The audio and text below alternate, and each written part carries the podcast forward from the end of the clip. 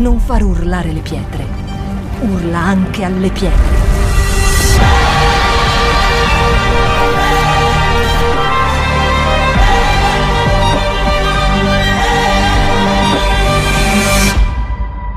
Shout 2022.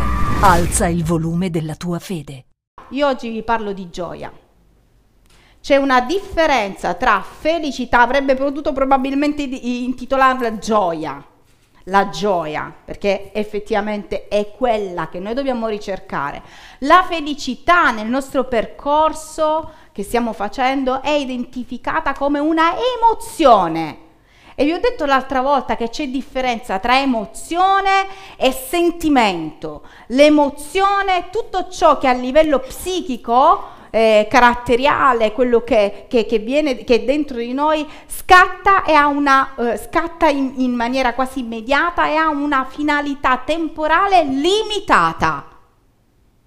Il sentimento è qualcosa che invece entra dentro di noi, si radica dentro di noi, amore, odio, sono due sentimenti Felicità, tristezza sono due emozioni. A seconda di come noi nutriamo un'emozione rispetto a un'altra, si radica in noi un sentimento e il sentimento crea e, e, e fa sì che noi possiamo essere plasmati caratterialmente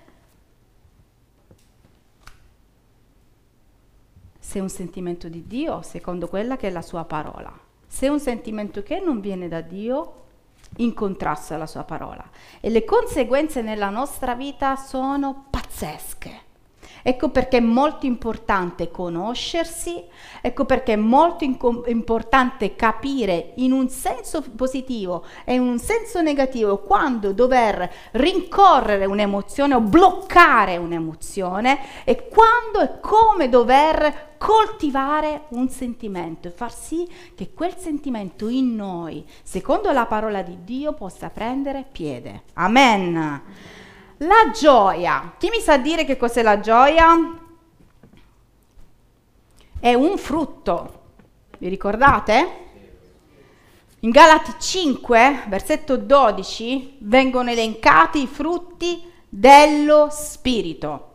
Prima di dire questo, voglio dirvi una cosa importante. Ecclesiaste, il nostro libro per eccellenza della saggezza, Sapete che ogni libro ha una finalità, ci insegna qualcosa. Ed Ecclesiaste, che è scritto da Salomone, è un libro di saggezza, e in Ecclesiaste c'è scritto che c'è un tempo per ogni cosa.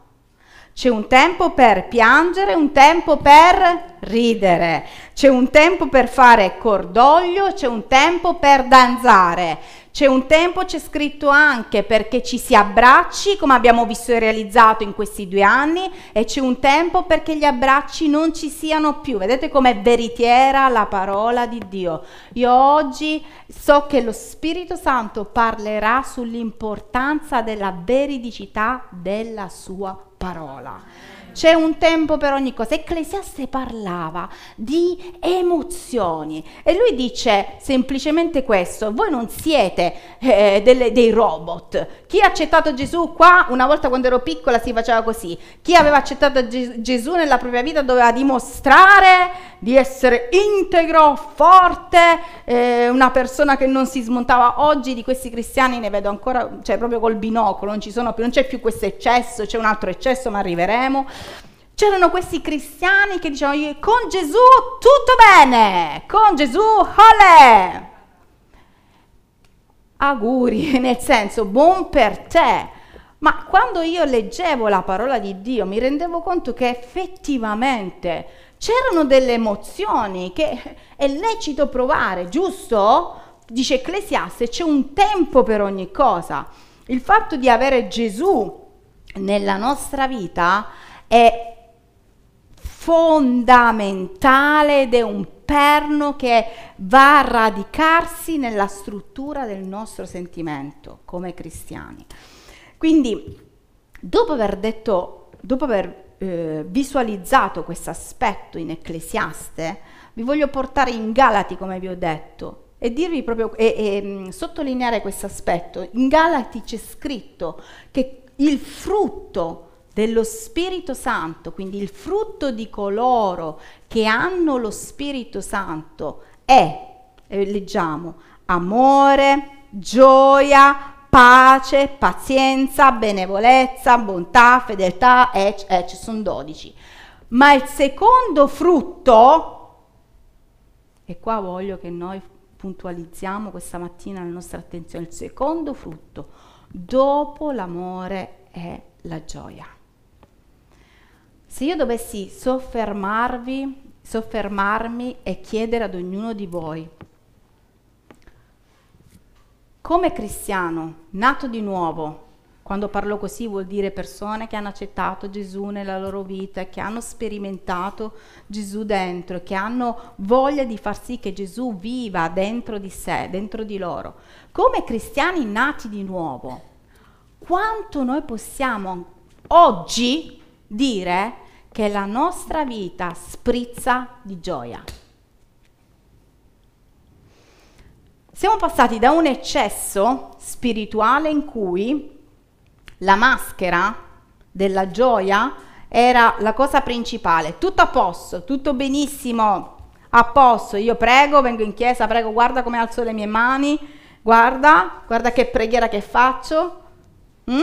poi fuori dalla chiesa Eravamo altri, tra virgolette, faccio, voglio essere generica, plu, parlo in maniera plurale, mi ci metto pure io. Eravamo altri, quindi fuori dalla Chiesa il nostro atteggiamento, il nostro carattere emergeva in maniera differente da quello che eravamo dentro la Chiesa.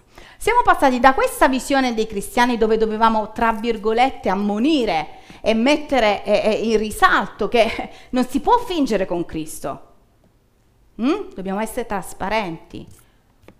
A ritrovarci una chiesa dopo questa pandemia, una chiesa in generale, la chiesa di Cristo, dove la gioia è completamente spenta. E non c'è bisogno neanche di fare la domanda hai gioia perché tu lo leggi dagli occhi, che la gente è spenta. E allora si carica emotivamente quando un attimino c'è, che so, eh, la batteria, la musica, faccio l'esempio proprio della chiesa, no? così ci viene un po' più, eh, più mm, eh, vicina la, la, la, l'esempio, o ti succede qualche cosa, ti carichi un attimo e dici wow, che so, mi sono laureato, wow, è successa questa cosa e sei carico per quel giorno, eh? e poi pff, ti svuoti. E che fare con una cristianità, dov'è Adriana? Mi diceva la, la, la, la bottiglia è molliccia, va benissimo. E ti ritrovi con una cristianità molliccia. Cerchi di prendere, ma si accartoccia. Ma io vado sempre là, nel bene e nel male, nel buon tempo e nel cattivo tempo. Io vado sempre qua. Vediamo che cosa dice Gesù e che cosa dichiara Gesù sulla gioia?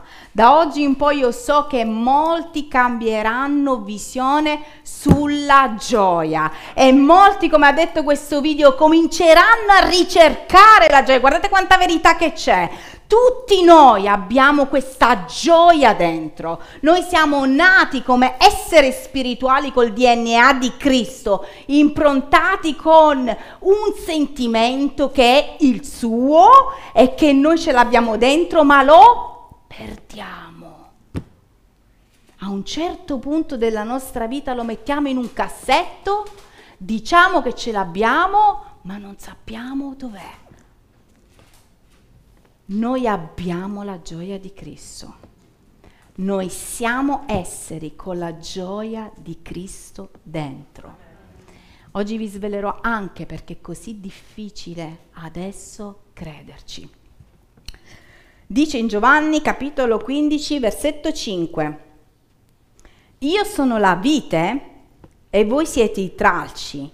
Chi dimora in me ed io in lui porta molto frutto. E quel frutto che dice Gesù è amore, gioia, misericordia, pazienza, bim bum bam. Gesù dà un esempio chiarissimo. Facciamo finta che questa è la vite, cioè il tronco, lui è questo e noi siamo i tralci di questa vite. E noi porteremo frutto, le nostre mani porteranno frutto per il semplice fatto non che noi siamo bravi, buoni, i migliori, eccetera, eccetera, ma perché siamo attaccati alla vite. La mia domanda è, quanti si stanno reputando attaccati alla vite?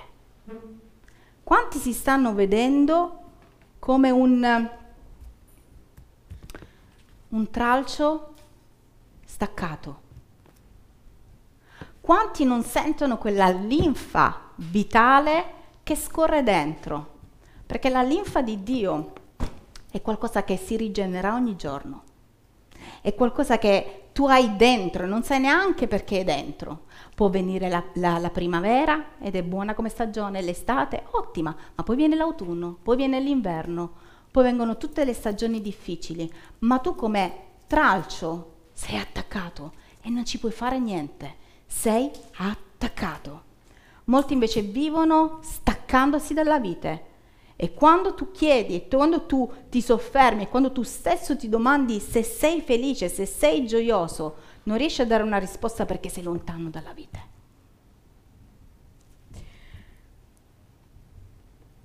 Gesù dà sempre in Giovanni, al capitolo, eh, se non mi sbaglio, 15, sempre, quei versi successivi che, che vi ho dato, dà la spiegazione di tutto ciò. Dice, come il Padre mi ha amato, così anch'io ho amato voi.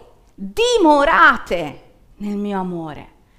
Se osserverete i miei comandamenti, dimorerete nel mio amore, come io ho osservato i comandamenti del Padre mio e dimoro nel suo amore.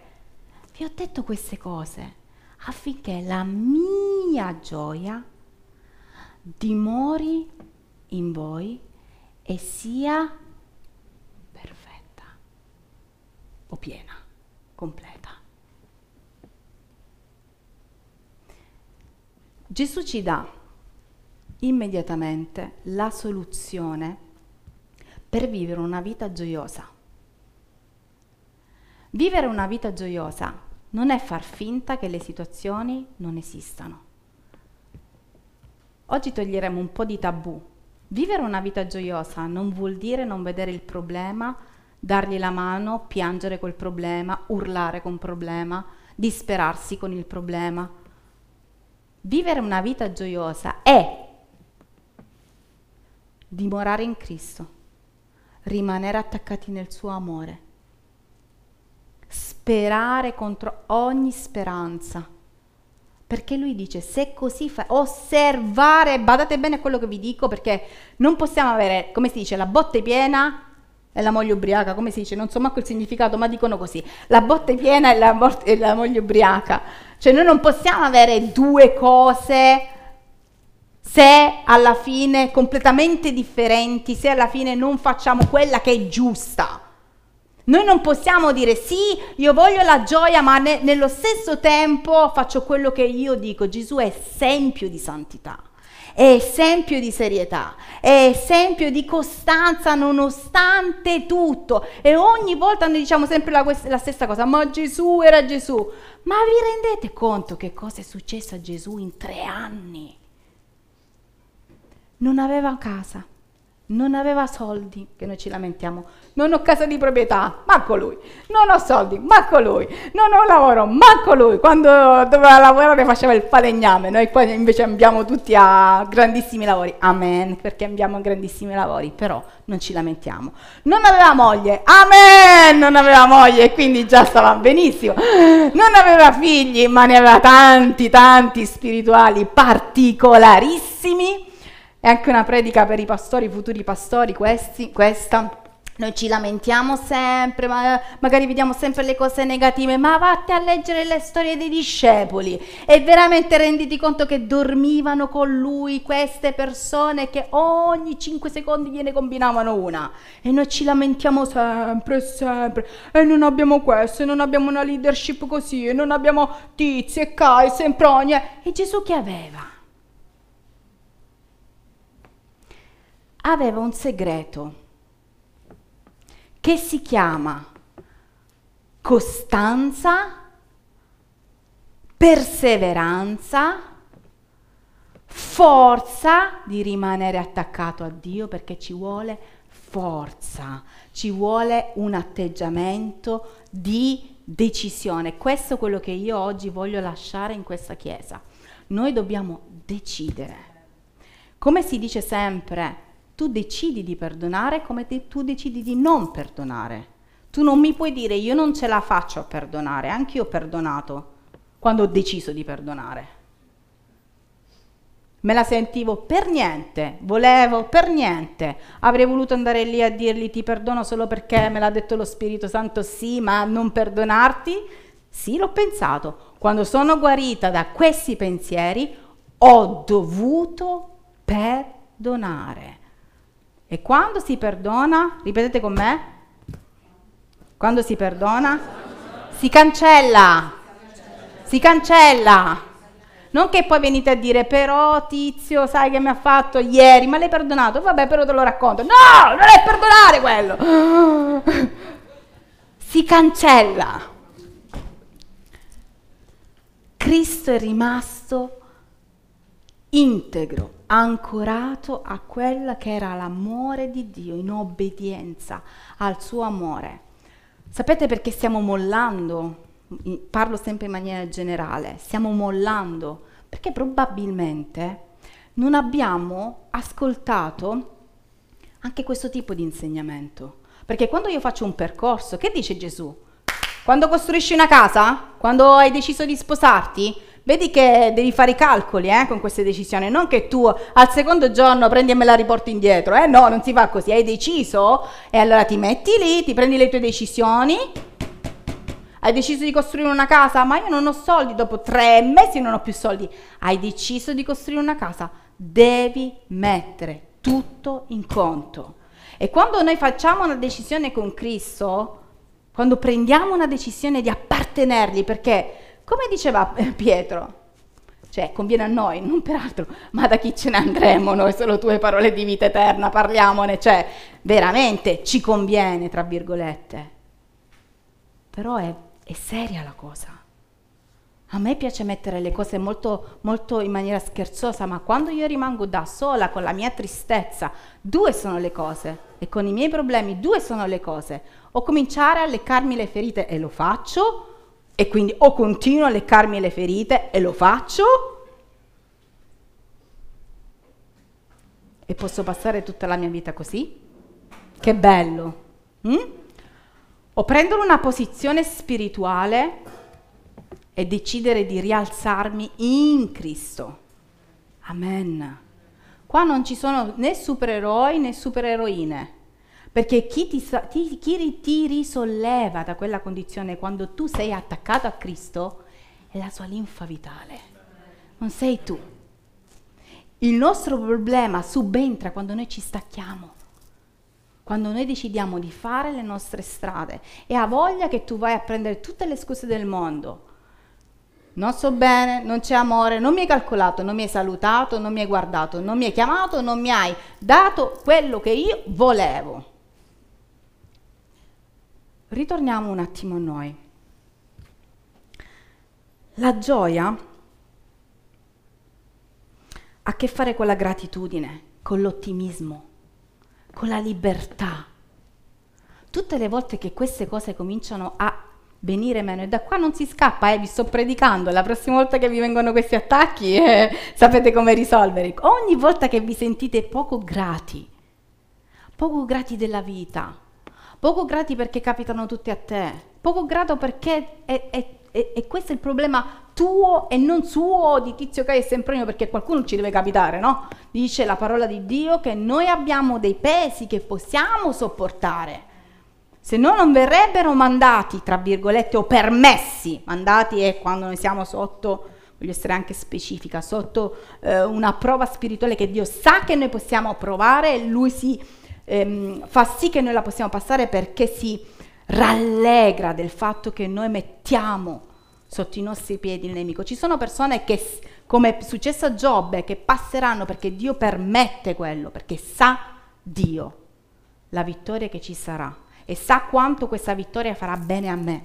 Amen. Avete mai passato una cosa del genere? Tu dici sì, effettivamente Dio tu l'hai permesso, ma io ne sono uscita forte. Amen. Tutte le volte che noi non abbiamo questo senso di gratitudine, questa visione ottimistica della vita. Quanto sta veramente limitando tutto questo tempo la nostra visione in termini ottimistici? Vediamo tutto nero, grigio, qualcuno che è un po' più positivo lo vede grigio, qualcuno un po' appannato, non si sa. E allora cerchiamo le scorciatoie. Vediamo se questa strada si... Se in questa strada c'è, c'è meno grigio, grigiore. E quindi e ci stacchiamo, no? Cominciamo a staccarci. Gesù dice, la sua parola, che fu entusiasta ed esaltò di gioia quando il regno di Dio veniva annunciato da quelli che erano i semplici e i piccoli di cuore. Perché vi dico questo? Gesù sapeva che avere a che fare con la gioia riempie i nostri cuori. Avere a che fare con la gioia fa sì che la nostra vita prenda un binario spirituale talmente chiaro, netto, eh, dritto, che niente e nessuno ci porterà fuori. Gesù sapeva, e dice la sua parola, che e per questo esultò di gioia, che il regno di Dio viene condiviso con le persone semplici. Quando lui esultò, quando ci fu questa esultazione della gioia di, di Gesù e per esultanza, non fu semplicemente ah wow bravi, esultò di gioia. Esultò di gioia perché dice ma come il mio padre rivela a questi semplici dei segreti così preziosi. Chi finora ha ricevuto dei segreti preziosi da parte di Dio? i segreti preziosi di Dio. Molte volte noi non sappiamo più tenerli con noi, li lasciamo li, li doniamo, li, li smembriamo a buon mercato, perché non ci rendiamo conto che questi sono i tesori e i segreti di Dio. Dio è venuto su questo mondo, ha dato suo figlio come unigenito fi- figliolo, come l'unico figlio per morire per me e te, affinché il regno di Dio possa avanzare e questa cosa dovrebbe farci scuotere dalle fondamenta e dire wow Dio, tu ti sei fatto conoscere a me, sei venuto a parlare alla mia vita affinché io possa continuare continuare l'opera che tu duemila anni fa hai cominciato su questa terra. E dovrebbe essere un wow, cioè quel wow che Gesù ha detto, wow, gliel'hai detto a questa che è un piccolo, è una piccola, è l'ultima arrivata della Chiesa e ha capito che c'è gioia in questo. La Chiesa sta perdendo completamente visione e dice qual è la mia gioia? Sarò gioiosa nel matrimonio, sarò gioiosa nello studio, sarò gioiosa nel, nel ministero, se me lo danno, non me lo danno, se diventerò pastore, no, se Dio mi realizzerà. In cosa sono gioiosa? Ogni volta che Dio permette delle prove nella mia vita, è normale che mi arrabbio, è normale che scalpito, è normale che dico, ma scusa, ma dopo tutto quello che è stato fatto, detto, e, e metti pure questo. E Dio con la sua voce calma, pacifica, amabile, quando tu ti calmi e sei nel letto e stai finendo di piangere, lui può parlare, posso? Io ho bisogno che tu comprenda che il mio regno è la cosa più importante. E quando tu comprendi questo, Ieri mi ha parlato così, se ti fa male non sei morta. Se tu comprendi questo, comprendi che c'è qualcosa di più grande del, della tua visione qua sotto, sotto, sotto, sotto i tuoi piedi, non sta andando come tu pensi. Sì, perché deve andare come lui pensa. Sono frasi buttate lì, ma sono frasi frutto di sofferenza, frutto di maturazione spirituale, di crescita che vuoi o non vuoi, quando sei dentro la vita di Cristo, io sono in Cristo, tu sei in Cristo. Coloro che hanno accettato Gesù come personale salvatore non devono credere alle bugie sataniche che sono lì a dirti tu sei fuori dalla vita di Cristo, tu sei fuori dalla vita di Cristo se tu hai deciso di andare fuori. E lo si decide con i fatti, anche, oltre che con le parole. E infatti vuol dire lontano dalla sua presenza.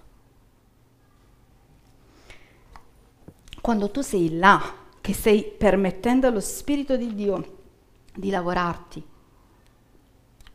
devi gioire. Devi gioire. Dice in Giovanni al capitolo 16, e adesso vi do un'altra chicca. Gesù dice ai suoi discepoli, Ora siete nel dolore, ma vi vedrò di nuovo e il vostro cuore si rallegrerà e nessuno potrà togliervi la gioia. In verità, in verità vi dico, se chiederete qualcosa al Padre nel mio nome, Egli ve la darà. Finora non avete chiesto nulla nel mio nome. Chiedete e otterrete perché la vostra gioia sia piena. Qual è l'altra caratteristica? Oltre a rimanere saldi, oltre a rimanere fermi in lui, oltre a desiderare di essere dei tralci, che comunque sia tempesta, primavera, estate, inverno, qualunque cosa, rimangano attaccati, è quella, come dice la sua parola, di chiedere le cose nel suo nome. Quando siamo nella sofferenza, quando siamo nel momento dell'abbattimento, la prima cosa che ci conviene, tra virgolette, non che ci viene spontaneo fare, pronto per chi ha confidenza con amici, aiutami, eh, hai un marito, ti, ti, ti sfoghi col marito, hai una moglie, ti sfoghi con la moglie, in bene o in male hai eh, qualunque, qualunque... La prima cosa che noi facciamo, facciamo istintivamente è contattare tutti tranne che lui. E perché facciamo questo? In molti dei casi noi facciamo questo perché siamo convinti dentro di noi o che lui non possa risponderci perché è troppo occupato, c'è chi lo pensa, o che non voglia risponderci. E questo una, sono delle spiegazioni che ci tengono lontani da Lui. Ma come dice la sua parola? Se voi dimorate in me e le mie parole dimorano in voi, domandate ciò che volete e vi sarà dato. Che parole stanno dimorando nella nostra vita? Che cosa sta togliendo la gioia nella nostra vita? Perché abbiamo permesso al verme che sta lì a divorare la nostra gioia di entrare a casa nostra? Perché l'abbiamo accolto? Eppure seduto quel verme sul nostro divano, sta mangiando il nostro cibo, sta occupando il nostro tempo, si sta permettendo di fare delle cose che la parola di Dio non accetta, non vuole.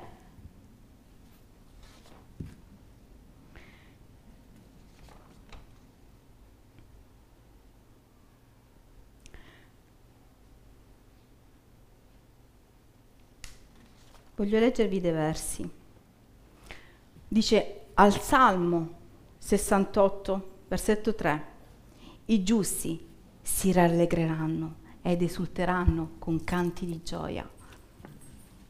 Io lo so che è difficile pensare, soprattutto per chi sta attraversando un tempo di difficoltà, pensare di poter gioire quando le cose vanno male, ma quello che stamattina lo Spirito Santo vuole lasciarci, che la sua gioia non è una gioia umanamente comprensibile. Domenica scorsa vi ho detto che noi abbiamo dei, mh, dei sensi naturali, dei sensi sovrannaturali e noi dobbiamo imparare a sviluppare questi sensi sovrannaturali.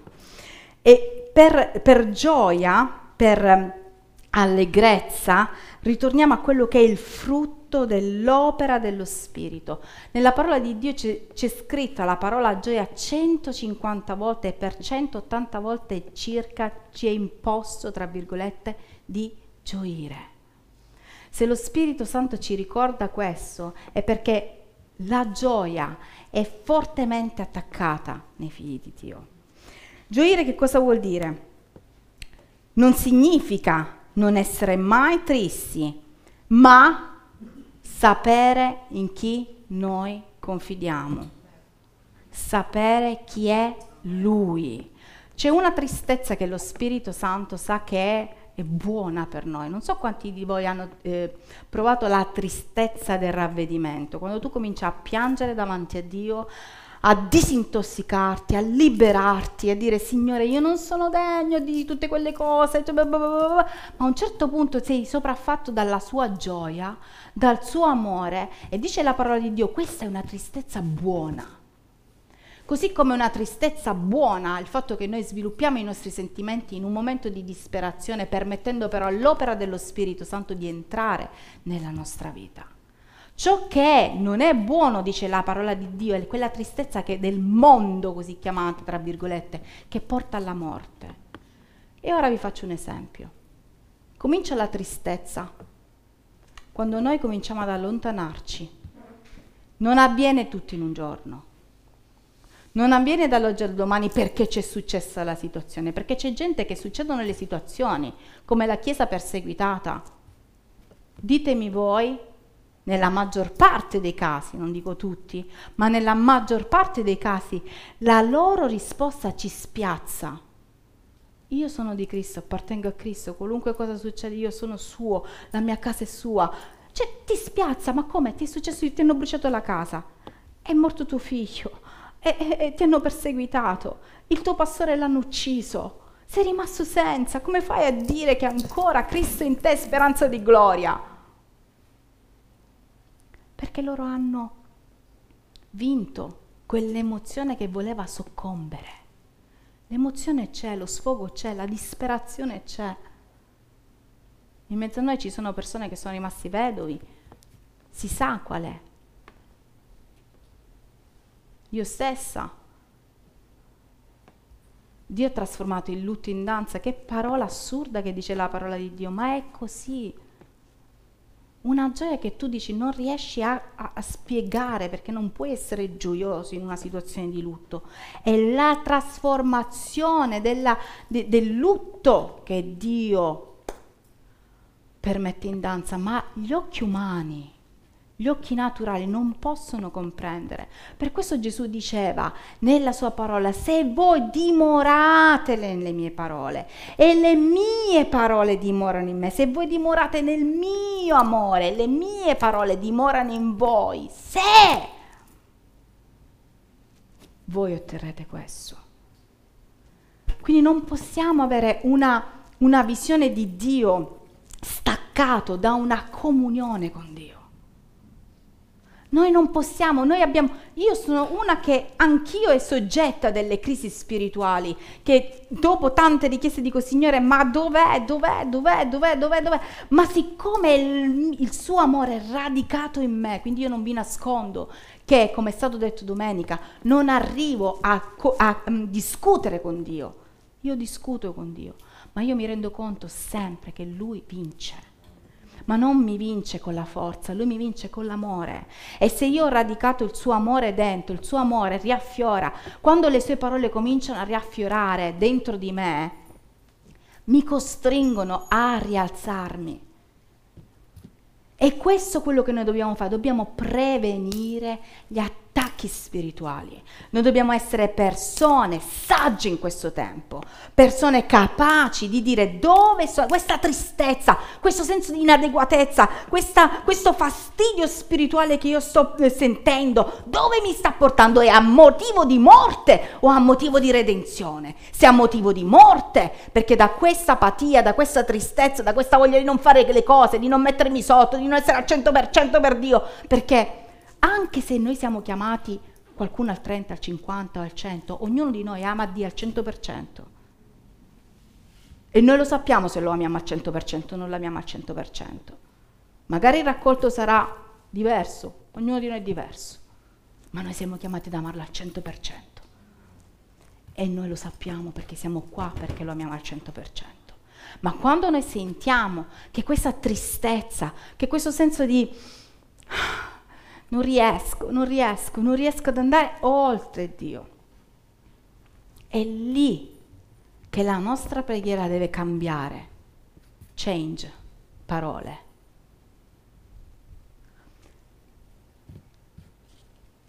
Perché vi dico questo? Perché quando io comincio a fare questa preghiera, che è una preghiera che cambia la mia condizione spirituale, io mi rendo conto che c'è la vittoria. Che cosa fa Cristo? Comincia a ricordarmi, siccome è radicato in me, quindi parla lui, mm? io non vorrei parlare, ma parla lui, comincia a ricordarmi, ci sarà un tempo, Catherine, e tu dillo a te stessa, ci sarà un tempo. Dove? Né morte, né cordoglio, né grido, né fatica vincerà. Ma ci sarà un tempo, cara Catherine, dove io vincerò. E tutte le cose che ti stanno schiacciando adesso, io le ho già vinte. E quando io comincio a rientrare in me, dico, ma dove sto andando? Quando Pietro disse, ma da chi me ne vado, che solo tu hai parole di vita eterna? Quando io me ne sto andando, ricomincia a rientrare come Pietro, ma da chi me ne vado senza la tua gioia? La tua gioia che mi fa alzare al mattino, io la devo cercare questa gioia, perché la gioia non è sempre davanti a noi, non è costante nella nostra vita. La gioia deve essere ricercata, richiesta allo Spirito Santo, ricordata, perché c'è il verme che vuole mangiarcela. Quindi io devo essere quella persona che quando vedo che questa gioia io stessa la metto nel cassetto, la gioia del tuo regno, Signore, perché è questo quello che ci porta veramente avanti.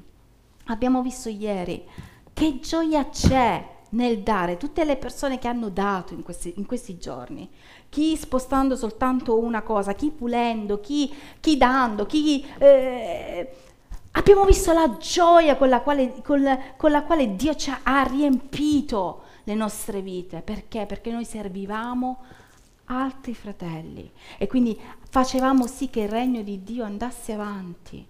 La gioia che noi abbiamo nel dare è più grande di quella che noi vogliamo ricevere. La nostra mente è, Signore ti prego dammi, dammi una risposta, dammi un lavoro, Signore, dammi questa cosa con mio marito, col mio futuro marito, col fidanzato, dammi, dammi, dammi, dammi, dammi, concentrandosi su noi stessi. Non sono parole fatte, non è associazione onlus, no profit quella che sta parlando, è parola di Dio. Ogni volta che io trovo una persona in crisi, la prima domanda che faccio è che cosa hai fatto ultimamente? Come mai questa fede ti viene rosicata così? Niente, che ho fatto? Niente. Ho cominciato, non lo so, ho lavorato, quanto? Eh, sai, i pensieri, le cose, quindi i miei pensieri erano sempre là, eh, le bollette arrivano, eh, le cose le devo fare, le decisioni le devo prendere, quindi... E poi? Quanto sei stato con Dio per ricaricarti? Siamo tutti umani esseri spirituali, ma umani. Quanto sei stato con Dio? Non come accusa, per capire. È come quando tu vai dallo psicologo, dal dottore. Quante ne hai assunte di pillole? E certo che adesso ti viene l'attacco, perché non le hai prese. No? Lì siamo tutti, hai ragione, dottore, hai ragione. Ti dice una cosa il pastore, eh, vuoi mettere in discussione la mia spiritualità? Io che servo Dio, tu non sai come lo servo. Bello, non è che io non lo so, non sono a casa tua, ma vedo come sei combinato. Scusa. Pure qualcuno me l'ha detto, no? Cioè, è reciproca la cosa. Eh, non ci vuole qua il genio della lampada. Noi dobbiamo imparare ad essere furbi nella nostra vita e ci saranno momenti di depressione spirituale. Una volta io ho conosciuto un ragazzo che dall'oggi al domani mi ha detto, tranquillo, era tranquillissimo, aveva 26 anni, mi ha detto io sono depresso, depresso. Lì è la prima volta che Dio ha aperto i miei occhi, depresso. Che vuol dire depressione? Ma tu esci in continuazione, vai fuori, sei una persona vitale, sei una persona che... Io sono depresso, non ho voglia di fare niente, io faccio finta che, ma dentro sono depresso. Perché? Perché dentro il suo animo, nel suo cuore, lui non aveva permesso che Dio potesse sfamare quel senso di fame spirituale. E lui ha continuato ad essere una persona con una maschera di fronte agli altri, ma che trovando un animo gentile ha potuto scaricare la sua depressione. Più che dargli l'aiuto, il salvagente spirituale, non ho potuto fare. E molti di noi cristiani, e non è un'accusa, è vero, vivono situazioni di depressione spirituale. Ma piuttosto che prendersi la pillola di Dio, eh, è facile parlare della pillola, non è facile, perché io le pillole non le so ingoiare, le devo schiacciare veramente nella vita reale. Quindi io proprio con le pillole non ci vado d'accordo. Ed è così anche nella vita spirituale. Devo mettermi nella condizione di ingoiare la pillola. E quando questo avviene,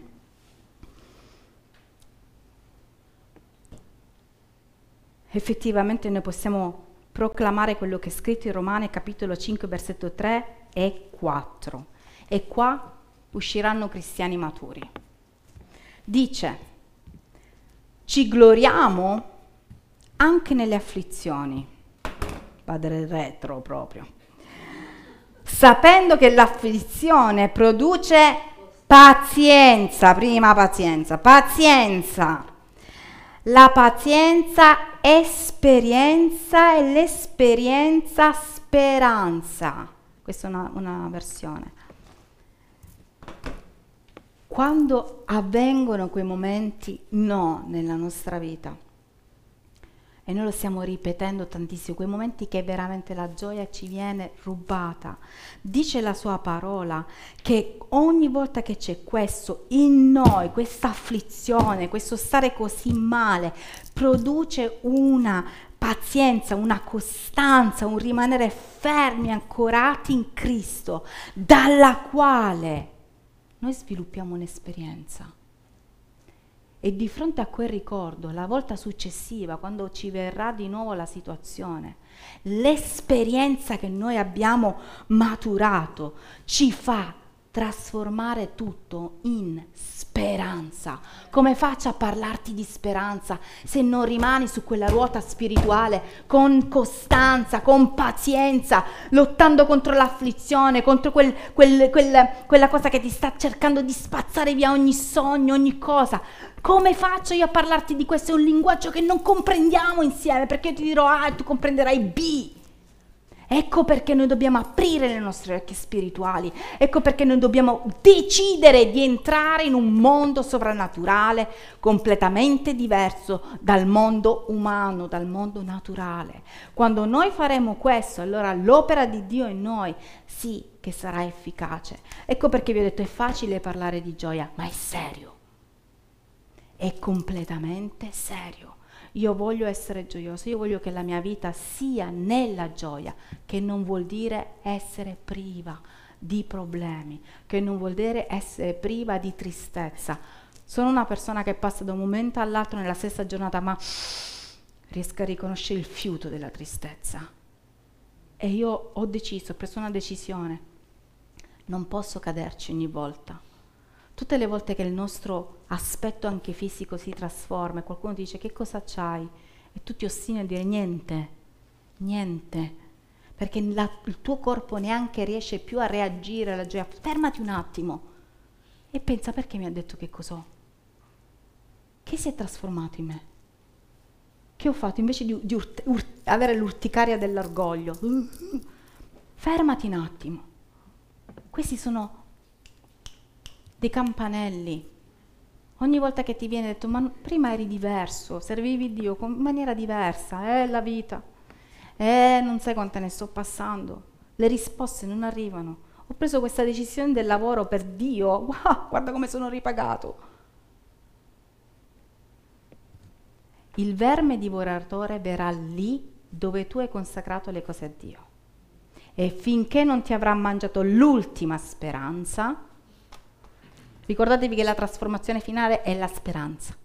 E la speranza non è speranza, spero che la speranza è certezza.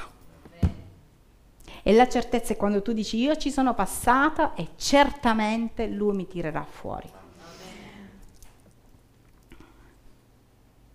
E chiudiamo con questo verso. Andiamo in Filippesi, vi invito a leggere Filippesi. Filippesi è l'epistola della gioia. In Filippesi voi troverete tutte, tutti gli ingredienti, gli ingredienti della gioia. Leggetevela questa settimana la gratitudine, il ringraziamento, queste predicazioni devono servirci anche a sbloccarci. Sapete quando fai gli allenamenti, no? Allora, sblocca, sblocca questo, sblocca quest'altro, sblocca la gratitudine, sbloccala in questo momento, sbloccala, sblocca, sblocca il tuo parlare, sii grato, grazie, grazie, grazie, nulla è scontato, grazie, grazie, grazie Dio, grazie sorella, grazie fratello, grazie, grazie, grazie, grazie Chiesa che esisti. Grazie Pinco Pallo che me lo stai dicendo, grazie. Non vedere solo le cose negative. Sono sempre solo, nessuno mi calcola, nessuno mi ha visto, magari non ti vedo perché sono miope, veramente sono miope. Signore ti prego, sblocca questa gratitudine che è così ingessata nella nostra vita. E dice, e chiudiamo con Filippesi 4, dal 14 al 17, segnatevelo la prossima settimana, ve lo chiedo a memoria. Rallegratevi sempre nel Signore, ripeto, rallegratevi. La vostra mansuetudine sia nota a tutti gli uomini. Prossima domenica, tutti a memoria. E vi faccio pure come sei stato mansueto questa settimana, insomma. A tutti glielo chiedo. Il Signore è vicino. Il Signore è vicino.